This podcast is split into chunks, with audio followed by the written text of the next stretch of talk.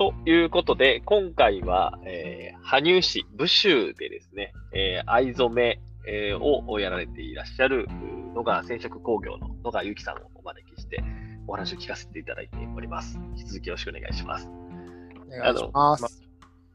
前前編前編はですね、あの結構面白かったのは、個人的に面白かったなと思うんですけど、まあ、武州というあの産地が、うん、まあな、なぜ藍染めの産地として発達してきたのかとか、うん、あその中で日本の暮らしの中で、えーまあ、どういったところで藍染めが活用されていったのかとか、うん、その時代の変遷がある中で、うん、野川染色工業として、まあ、どのような形で、まあ、事業の選択と集中を行ったり、あるいは、あササプライチェーンそのものですよね。だってビジネスモデルをどう、あの革新してきたのかみたいな。うん、なんか今、いろんな他の産地の伝統工芸、伝統産業の、うん、産地が直面しているような課題を、まあ、ある種、ちょっと先駆けて、えー、そうですね。直面した中をどう生き抜いてきたのかみたいな話を、あの聞いていてダイ、ダイナミックやな、みたいな。ダイナミック。やな。ね。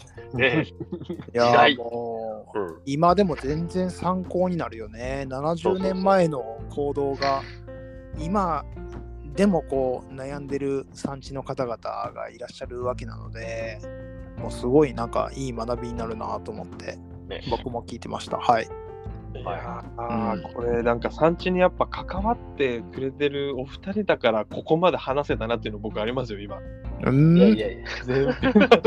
そうですか？そうなのかな そうなのかな？うん、問屋さんの存在とか、その産地の、うん、そういう意味での悩みって、なかなかやっぱ一般の方にはそんなに届かないところもあったりして、まあまあそうですね。まあまあね。まあそんなこんなでですね、今回は、えー、5代目になる予定の野川さん。あの、はい、5年前に戻られたってことですよね。はい、はい、そそその前は、あの、まあ、家業とし、あの、うん、なので、生まれてこう育っていく家が野川成長工業なわけじゃないですか。うん、そうですね。はい。であ、そもそもなんか子供の頃からこれは継ぐもんだって思ってたんです そうですね。だからまあ、あの、僕もあの前回聞いた、その、前回じゃないか、この間聞いた南條さんの、あの、形と、形とはちょっと違って、まあ、いわゆるこう、順当に後継をしていったみたいな感じなんですけど、うん、あの、まあ、そこで生まれて、うん、あのまあ、長男なんで、うん、生まれた時は上に姉がいるんですけど、うん、4人兄弟で2番目で僕長男なんですけど、はい。まあ、あの生まれた時はやっぱりそのあのひいおじいさんとかがまだあの生きてたんでかなり喜んだみたいで、うん、それこそ名前なんて多分忘れちゃうからもう5代目5代目って呼ばれてたくらいですよ。へえ。お前は5代目だからなんか徳川で言うと綱吉だなみたいなこととか言われてましたよ。はい、将軍扱い。すごいね。まあ小さいとかそうやってもう5代目を植え付けられてたわけですね。そうですね。だからまあなんとなくそういうふうにあの思って育っまあ思って育ったって言ってもその重みなんか全然分かってないですけど、うんうんうん、思って育ちながらもやっぱそういうふうに言われてるとあの、うんうん、将来の夢とか学校で聞かれるとかなり困るんですよね。あはい、あのそこでまあ自信を持ってあの、はい、僕は家を継ぎますみたいなことを言ってたわけでもないので、うんうんうん。なんかこうよ結構そのその時々で将来の夢が変わるみたいなあやふやな小学生だった。えー、ちなみにどんな夢があったんですか、え博士とか漫画とか あのお笑いそういう感じだよ。そういうのは恥ずかしいですけど。なるほど。えそれは何？もう書いてる時はいやまあどうせどうせどうせって言ったらちょっと失礼かもしれないけど どうせ野川選手工業継ぐんだけど夢は博士ですなんか、うん、そういう感じですか？いや、あの、現実では、にはでき、なれないかもしれないんだけど、あの、本当は漫画家になりたいんだよな、みたいな。その当時その当時の気持ちとしてそんな感じだったんです。あのね、その、その時に好きなもんなんですよ。うん、ああ、なるほどね、なるほどね。その時は、それが、それがやっぱり、将来できたらいいと思ってるんですよ、瞬間的には。うん、ただ、その心のどこかで、あの、まあ、と言うけれどもみたいなのは。とはいえ俺5代目やし。綱吉やし。そうそそういうのもななんでかっていうとその僕弟もいるんですけど、うん、あのうち結構そういう意味ではこう後継ぎがある程度まあ、硬いのかな、ちょっとわかんないんですけど、賛否両論あると思うんですけど、うん。あの、はい。一子相伝っていうか、長男、はい長男一人が継ぐっていう形でずっと来てるんですよ。あそうなんです。だから、あの、まあ、2代目も3代目も、まあ、僕の父の4代目も、まあ、みんな下に男兄弟いるんですけど、はい。うん。で、全くこの、その事業に全く関わってないんですよ。そうなんですか。関わらへんねや。あ、そうなんや。そう、なるほどまあ、やっぱりそれはいろいろと、まあ、家訓と言ったら大げさですけど、うん。あの、そういう、まあ、不分率みたいなのあるんですよね。うーん。お野川さんの弟さんは全然今関係ないそうです、そうです。あの、化粧品メーカーの研究職してます。へえはい博士になったんだ。お前ら。代わりに、代わりに指を叶えてくれたんや。博士になったんだ。確そっか。そういうふりやったんやな。なるほど、なるほど。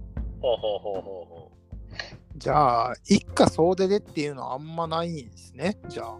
だから、えっと、なんでしょうね。あの、今で言えば、あのうん僕の父親がまだ社長なんで、はい。あの父と、まあ、母も、あのそういう意味でうんうん法制の現場があるので、法制に、まあ、おばあちゃんの後として嫁が入うんってるのね。うん。で、まあ、その2人と僕と、まあ、僕の妻が、まあ、うんまた嫁なんで、あうんの法制の現場に入ってるっていう感じで、へえ。なるほど。いや、面白いね。なんかね、その不分率は。そう なんか、家族の力加減めっちゃ出ますね、それ。ね。だからそうですよね。だから僕がもう本当にあのアンポンタンで弟がめちゃくちゃ優秀だったらどうするんだろうなと思いますけどね。うー ん。ここまでのギャップはどうやらなかったみたいなんで承認されたんですけど、なるほどねあとは、娘だけしか生まれなかったとき、どうするか、ああ、そうそう。そうんれが来た時どうするかっていうのはまあありますよね。ね。ね。うんそうそうそうそう。え、ちなみに野川、野川さんのとこは、ちなみに息子さんいらっしゃるんですか？そうです。あの2歳の息子がいて、重責を重責を背負うよ。重責ですね。もう、もう6代目なんですね。そうそうそうですね。そっか。そっか、そっか。なるほど。で、あのー大学卒業してって、なんかそういう、そういうキャリアだと思うんですあけど、そうですそうですそうです。うん。いっぺん、いやいや、いっぺん他のところに就職したそうです。あのんですよね。はい、あのいわゆる繊維メーカー、あのうんまあ、化学メーカーでもあるんですけど、うんの会社の,、はいはいあの営業職として、うん僕は東京で3年間サラリーマンやってましたね。あーじゃあもうーんやっぱもうその時点で継ぐこと前提の選択ですよね。それいや、もうそんなこと言ったら前の会社に失礼ですけど、もう、はい。あの大学の途中あたりから、あのうんその継ぐことを意識して、忘れたことは一回もないんですけど、うん。うんあの自分の中でマインドがこう整ったのは、大学のあの3年とか4年とかの時に、うん。ああこれはそういう流れで今後の進路を組んでいこうということであの就職活動とかもあの失礼ですけどやってたみたいなとこありますよね。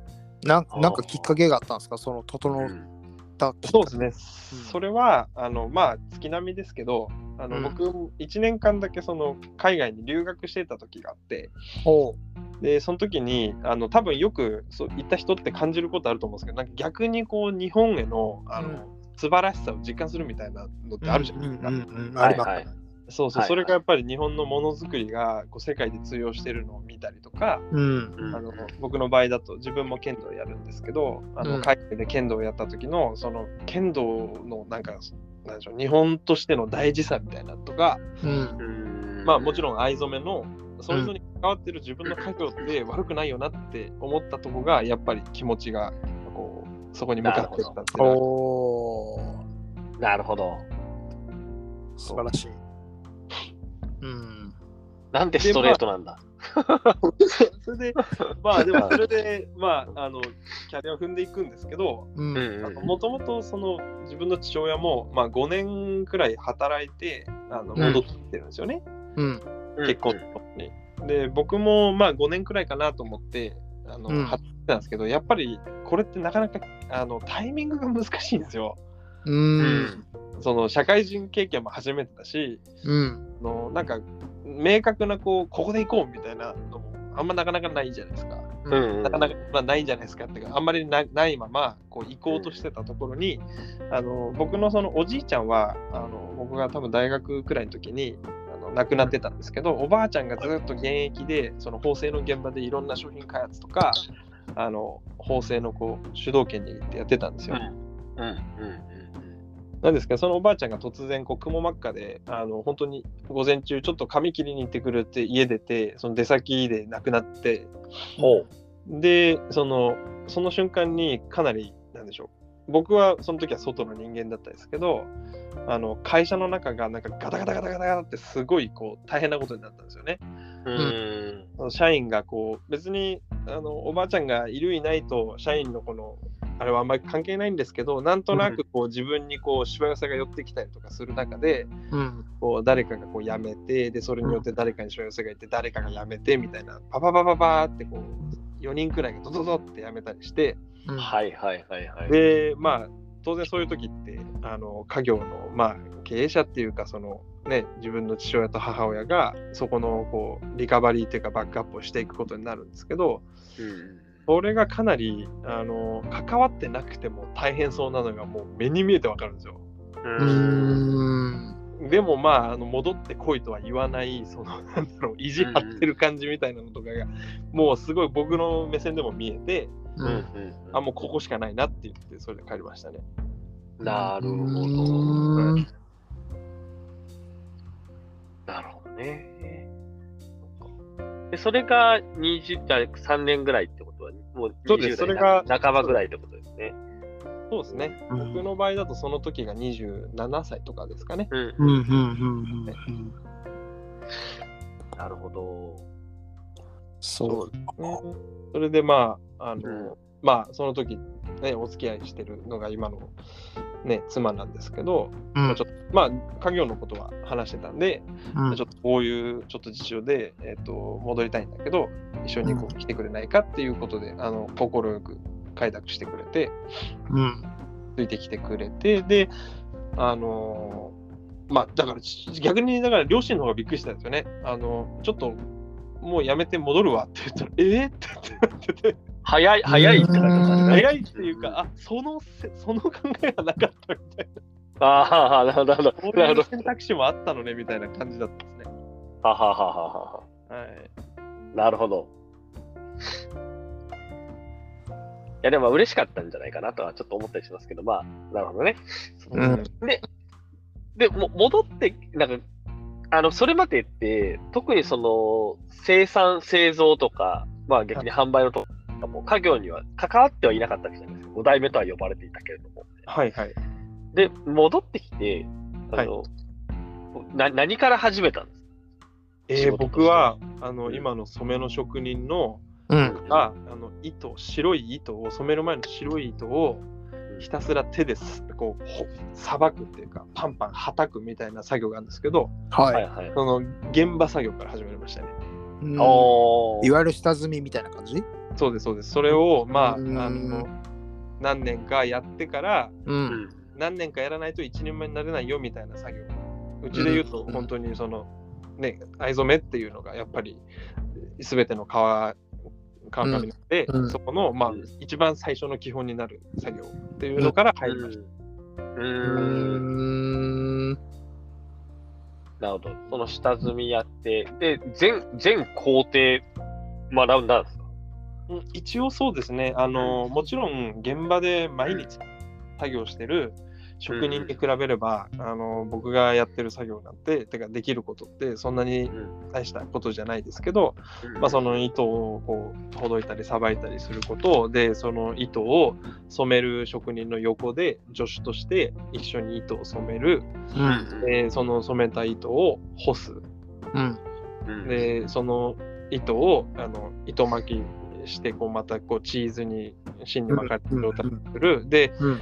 でまあちょっとその今はもうやってないんですけどその当時外注先で一部頼んでた旗織屋さんのとこに、あの修行に行ってうん。であのまあ初期を動かすっていうこととか、まあ、その組織を作ることの仕仕組みとかうん。教えてもらったりして、であの今はあの、まあ、人材配置の関係もあるんですけどうん。その折った後の生地を裁断するっていうのを、はいは仕事の、まあ、現場作業のメインは僕は今そこですね。い。うーん。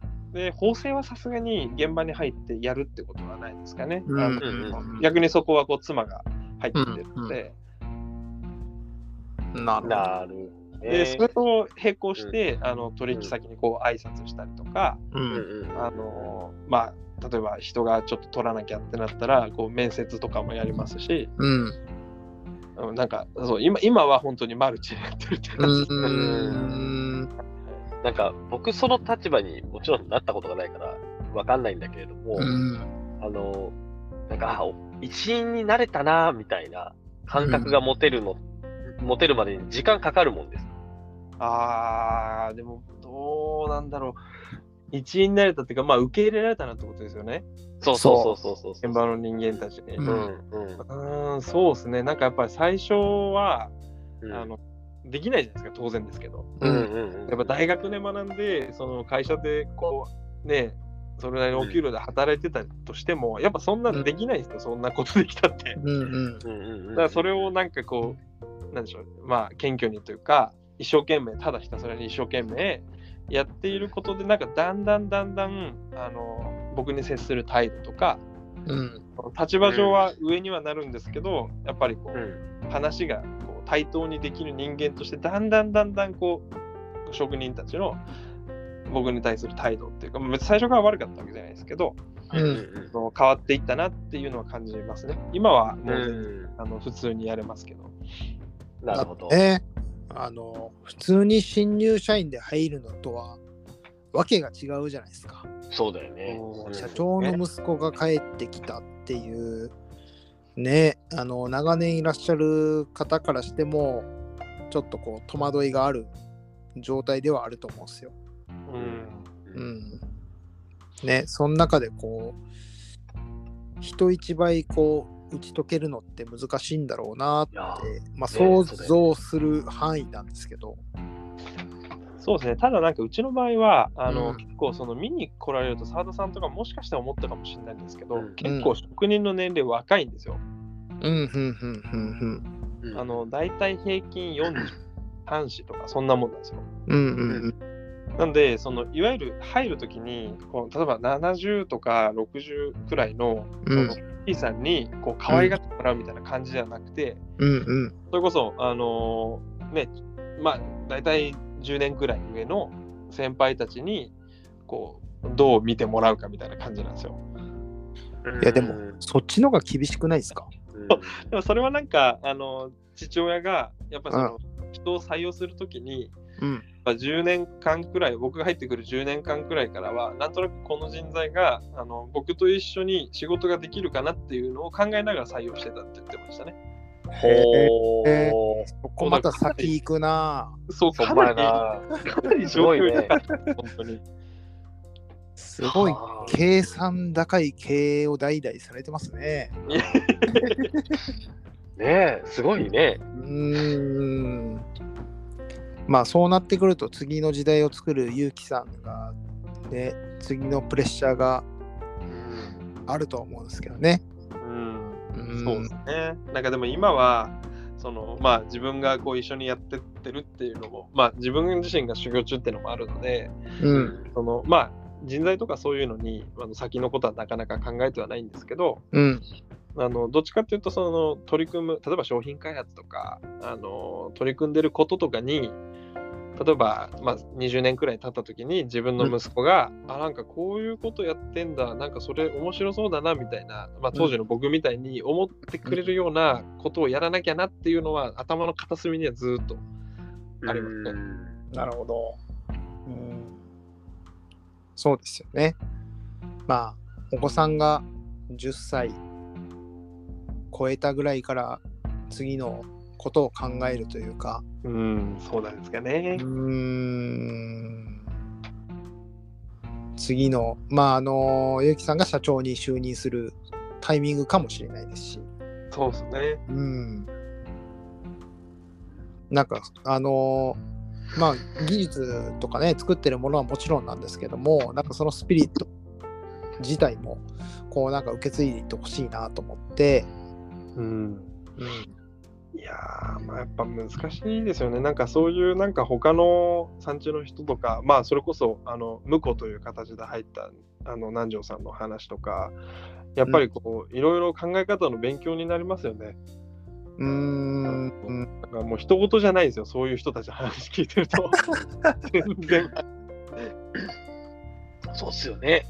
そうだよね。なるほど。うーん。いや、すげえな。いやいやいや。いや、今、もうなんか、ずっとさっきからお父さんのことを考えてて。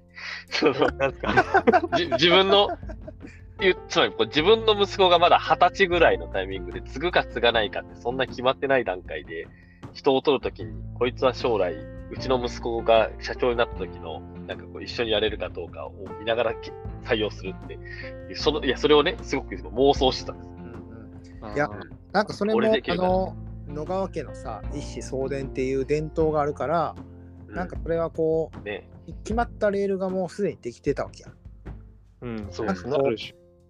えーっと今あのまあ事業承継どうするかとか後継者育成どうするかって悩んでる産地や職人さんたちって自分の息子にも継がせたくないよっていう人ももちろんいるしで 息子が帰ってくるかどうかさえも分かんない状態で、まあ、いつ言うか言われるかうん。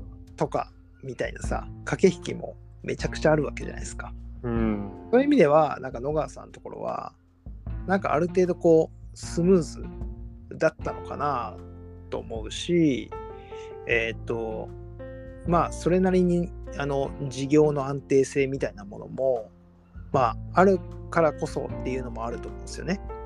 きうん地盤がしっかりしてるっていうか。まあ、息子に継がせたくないもう別に俺の代で終わってもいいっていう人はやっぱりうんそこのやっぱ売り上げもすごく悩んでるしまあ継いでめ継がせて迷惑かけるんだったら、まあ、俺の代で終わってもいいかなって思ってらっしゃる方々もやっぱたくさんいらっしゃるわけでうん。っていう意味ではそのずっとお代々やってこられた、まあ、先進的なことで、えー地盤を固めていってまあそこを築かれてきたんだろうなっていうふうに聞いていたのでなんかそういう意味ではあなんかスムーズにスーッとあのいったのかなっていうイメージではありますね。なんかこうスムーズにいくようになんかこううまくこうたい なんでしょうね。接せられてた感じもあって。僕実はあの後を継げとかお前はうちに入るんだって父親と母親からは一回も言われたことないんですよ。うーん。そのおじいちゃんとかあのひいおじいちゃんとかからはあの結構言われてるんですけど両親はあのもちろんなんか別の仕事をしろとも言われないんですけど、うん。そこについては触れないみたいな感じだったんですよ。うーんいや触れにくかったかもしれない。でそう、それもあるかもしれない。思ってるけど言言えないみたいな。言いにくい。まあかもかもしれないし、まあ、おじいちゃんだからよう言っとうから、別に俺から言うことはないみたいな感じかもしれないね。あそれもまあ、それはね、ちょっとお父さんに聞いてみないと分かんないけど。そうなんですよね。で、なんかその自分の父親が、あの僕が戻ってきて、あのちょっとした時に、あのまあこう、まあ、結構普段はあの自分にそれなりに自信がある人なんですけど、うんなんか俺がまあ30年あの僕が戻ってくるまで30年くらいあの家業に戻って30年くらい本人は経ってるんですけどうん俺が30年全力でやってこんなもんかって今俺は思ってるんだって言われたんですよ。おお。え要はじまあなんか自分の力をその要はね20僕と同じくらいの年に戻ってきてこう意気揚々とっていうかあの、やったるでみたいな感じで戻ってきてで全力で30年やってあの伸びた伸びしろはなんかもっとできると思ってたみたいなことを言われたんですよ。うんうんうんあだからまあそういうのはあったんだなっていうのを思いましたねそう言われた時に。うん。いやー、ぜひともね、親子出演してほしいですよね。僕全然喋れなくなりますそんな 父ちゃんの話聞きたいですよ。どういう心情だったんですか？みたいな。アザーサイドでね、あの、それぞれ別々にね、話深掘り別して。々に。そうそうそう。別々に？お父ちゃんバージョンの。お父ちゃんバージョンをね、聞くみたいな。いいやー、なるほどな。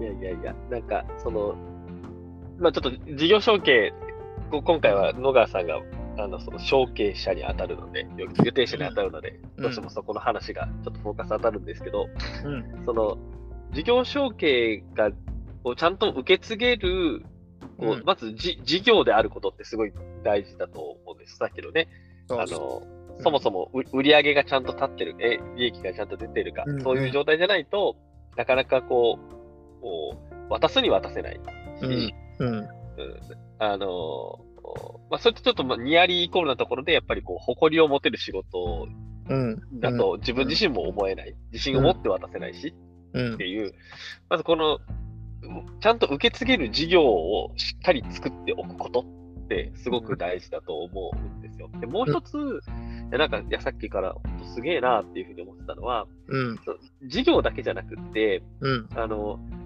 ちゃんと受け継げる組織を作ってたってことなんだよなって思っていて。そうっすよね。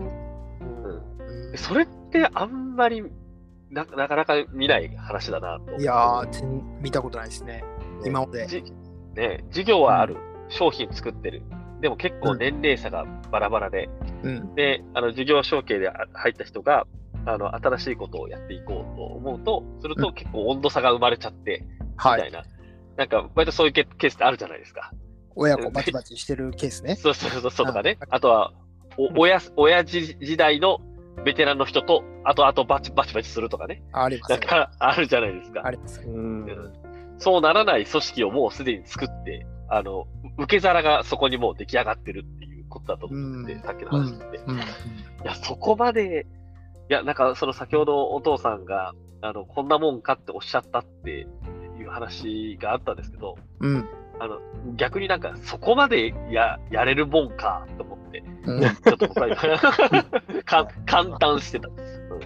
うん。うん、まあ、それはすごい、すごいですね。すごいよな。うんなんか一個聞きたいのがですね、はい、あのよくあるのが、えー、っと、代々、あの奇数、まあ、まあ、創業者、3代目、5代目みたいな奇数は結構攻めな姿勢なんですよね。うんうんうん、で、偶数は2代目、4代目で結構守りだったりするんですよ。うん、うん野川染色工業はどんな感じなんですか？えっと1、1は、まあ、当然攻めですよね。はい。うん、で、2は、あのー、えっと、戦争に行って戻ってきてるんですよ。うんうんうんうん。で、まあ、なんでしょう、株式会社にしたとかも2代目なんですけど、どっちかっていうと、うん、その 1, 1代目が作った訴状を広げていったみたいな感じ。うん。その新しいことをしてるかと言われば、まあ、その時代に合った新しいことはしてるんですけど、うん、あの一応多分全よくある時代の流れの中で動いてるように、うん、あの話を聞いてると感じますね。でまあ3代目はさっき言った通りなんで、うん、まあ、攻めざるを得なかったみたいななるほど。なるほど。あると思うんですけど、あのかなり攻めましたよね。うん。うん、で、まあ、4代目のあの、まあ、社長の代はまだ終わってないって感じですけど、はい、まあ多分話を聞いてる感じだとあのどっちかというとやっぱ時代はこうあの向かい風っていうか、うん、結構そのなんでしょう剣道着とかもあの、うん、藍染めじゃない素材とかが出てきたりとか、うん、あのまあ、業界のあれに陰りが見え始めた時、でもなんか入った時はあのイケイケどんどんだったんですけどだんだん陰りが見えてきたっていうそのあの崩れていくのをなんとなくみんな分かってんだけど、うん、なってるみたいな感じが、まあ、まさに今なんですけど、だからそこで僕にこう助けを渡すための、まあ、地盤を作ってるとか、結構その直営ショップを作ったりとか、うんうん、あのネットショップを構築したりとか、うん、あのまあ、インフラ整備みたいなのを結構やってくるなって、あ守りっていう表現があんまりあの良くなかったなと思ってなんかこう整えるっていうのがあそうそうそうそうなんかいい表現なんだろうなと思ってあの聞いてました。そうそう。でもそうだと思います、うん。2代目もね、その時代の編成の中で株式会社にするとか、こう組織を整えていく、体制を整えるみたいな、次の攻めのための準備をするっていう、なんかこう、一旦いい感じにしゃがむじゃないんですけど、うん、なんか整える段階なのかな。うん、そうだと思います。で、うん、今僕がこう入ってから、やっぱり入ってすぐ、まあ、入その時じゃなくてよかったなと思うんですけど、入ってすぐこのコロナなわけですよ。うん、そうですね。そうなんですよ。で、そのその時に、まあ、いろいろやること変えたりとか、まあ、当然、剣道も部活がなかったり、試合とか大会がなかったりして、うん、あのかなり痛手を被って、まあ、今ちょっとずつ戻ってきてますけど、うんうん、そんな中であの僕がなんかあの足をバーンって踏み切れていろんなことできるようになったのは、やっぱりその地盤がある程度ちゃんとしてるからみたいな。足踏み切っても足元は崩れていかないっていうのはあの感じたですね。なるほど。はい、そうか。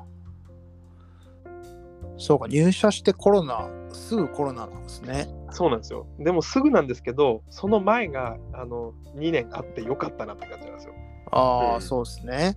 はい。もうこの混乱期に戻ってきても何の役にも立たないんで。うん。現場に入ろうとも、そんなにバタバタもしてないし。はい、現場仕事ないしみたいな。そっかそっか。はいまあ、それがあっての2年前からやってる、えー、オンラインマーケットのローカルクラフトマーケットですね。そうですね。お二人との関わりを喋ってなかったですね。なぜ出会ったのかみたいなね。そうですね。あの、まあ、あの、本当にでも冗談ではなく、やっぱ、あの、二人が発起人になっているローカルクラフトマーケットっていうのに参加するのも、あの僕も南條さんがねあのジャパンブランドプロデューススクールにすごい迷ったって話しましたけど、うん、同じですよ。あの締め切りギリギリまで迷ってましたから僕も。あれ？なんでどうやって見つけたんですか？あれはなんかその澤田さんが香港かなんかであの、はい、オンラインのプレゼンテーションかなんかをしてるにした時にあのローカルクラフトマーケットのことに触れてそれを見てた人が僕に紹介してくれました。おやったね、そんなイベント。なんだっけって今思いながら聞いた。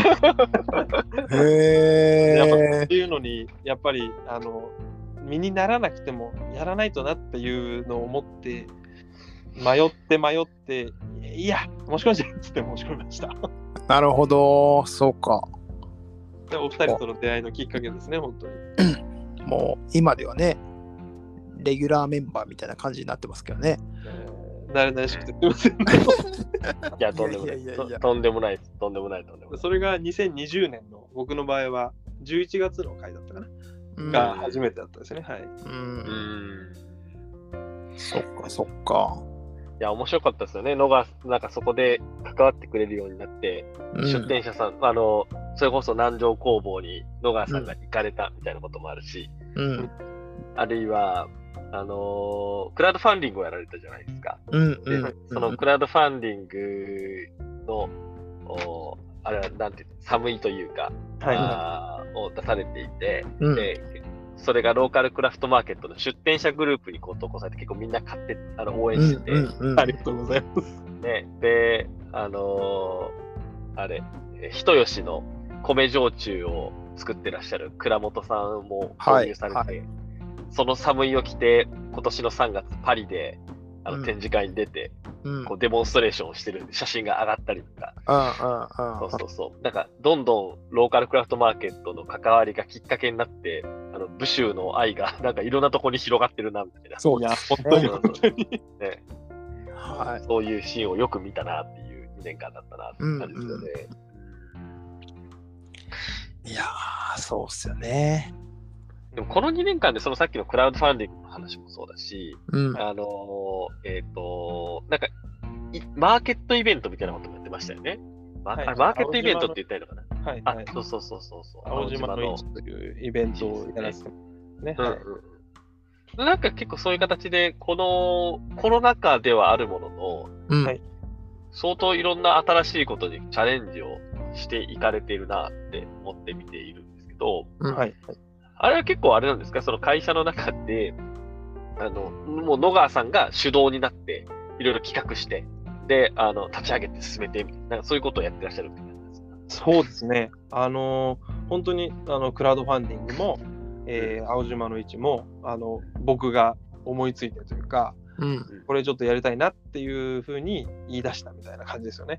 うん。みんなついてきてくれてっていう、まあその前にやっぱり職人との関係性ができてたっていうのもありますし、うんうん、分かんない状態でこうただトップダウンで指示を下ろしてるというよりも、うん、こういうことうちだったらできるし、これはちょっと頑張ってやれるやりたいよねみたいなところこう、まあ、合意取ってというか、みんな気持ちを整えてからやってたりっていうのと、あとやっぱりそのコロナになってあの、うん、要は剣道着とか袴の需要っていうのが必ずしもずっと自分たちの味方でいてくれるとは限らないってことを思い知ったんですよ会社として。あなるほど。もちろんそれはやめるつもりはないんですけど、うんうんうん、あのそういう状況だったんですよその時は。うんうんうんうん。はい、でなのであのそんな時に自分たちの足で立つ方法っていういろいろ考えるそういう状況においては、うん、あもちろんあの経験の差はありますけどある意味、うん、あの僕の父親も僕もあの、うん、平等な状況じゃないですか。うん。そそこで、まあ、あのお互いこう知恵を出し合ってやっていく中である意味平等から僕が先に出れる時もあればみたいな、あのなんでそういうそのパワーバランスがある種対等かもしくは僕の方がちょっと上になる時もあったりしたんですよ、ね。うんうん、やっぱそういう経験とそこにこう従業員がこうついてきてくれたり結果が出たっていうのは僕の中でかなりこう気持ちが切り替わって。うんあでもこういうのもやってみようああいうのもやってみようっていうふうにあの変わっていったっていうのはありますね。めちゃくちゃいいですね。えー、うんなんかまあコロナがきっかけで、まあ、そこでね、ネガティブに悩むだけで何の行動もせずに終わるんじゃなくて、はいはい、それをなんかこうポジティブに切り替えて、まあ、今までってだって剣道着袴がもう安定した仕事だったわけじゃないですか。そうなんですよ。それがやっぱ忙しいと、それ以外何も考えられないんですよ。どうしても、はい。うんまあそこをね、次の柱を作ろうみたいないい、まあ、きっかけになったってことですよね。そうです。やっぱり堀内さんもね、うん、何度もおっしゃってたと思うんですけど、やっぱ立ち止まって考える、うん、そういういい機会だったんですよね、あの時。うーん。はい、なるほどな。いや、いいですね。僕らもこの2年で相当いろんな考え方変わりましたからね。うんですよね。いろんな人が変わってますよね、絶対。うんそういう挑戦の中の一つがあのローカルクラフトマーケットだったですし、うん、やっぱそこでつながったあのご縁というか横のつながりというか、うん、まあ、異業種も含めてっていうのはかなり刺激的だったし、うん、学ぶことも多いし、まあ、ある意味その利害関係は特にない、まあ、同志じゃないですけど、はい、みたいな作り手の人とか、まあ、それをこう、なんかこんなに興味持ってる人たちいるんだみたいな、僕が思ったんですよ、その、あの、産地に関わってくれる、あの、うんうん、あのね、あの運営の人たちとか、やっぱり。はい、はい。あ、あこういうとこにいるんだみたいな、なるほど。思ったんですよね、その時、はい。まあ、あのうちの会社としてもですね、ローカルクラフトダイイングっていう、えー、っと日本全国10カ所のえーと、染めの産地、染めをされてる方々と一緒に、えー、コラボレーションして作るシャツの企画にも野川さんをちょっと参画していただいて、えーえー、現在ですね、そのシャツが今、香港にも行ってます。香港ありがとうございます。そして、えっ、と、来週、再来週ですね。来週から始まるのかな、えー、まあ今週末やね。まあ今週末か来週かな。来週ですね。うんえー、パリでもエキシビジョンをやるので、そこにも野川さんの染めていただいた藍染めのシャツがパリに今渡ってる、今途中ぐらいかな。もう すぐパリに到着するかなっていうぐらいです。税関通るかどうかって感じね、今ね。僕らもあのパリに行ってあの PR をしようと思ってますんで。うわありがとうございます。なんか、はい、壮大だな。はい。まあ、それも、はい、ご縁で、うん、って感じですね。うん、ねということで、ここまでちょっと野川さんが、あのー、まあど、どういう思いでこう、えー、なんだ後継ぎとして入ってきて、えー、で、ここまでどうチャレンジしてきたのかっていうことを少しだけ話していただいたんですけど、うんうん、ちょっと、まあ、最後のあの後編をの、はい。セクションに移ろうかなというふうに思ってます。はい。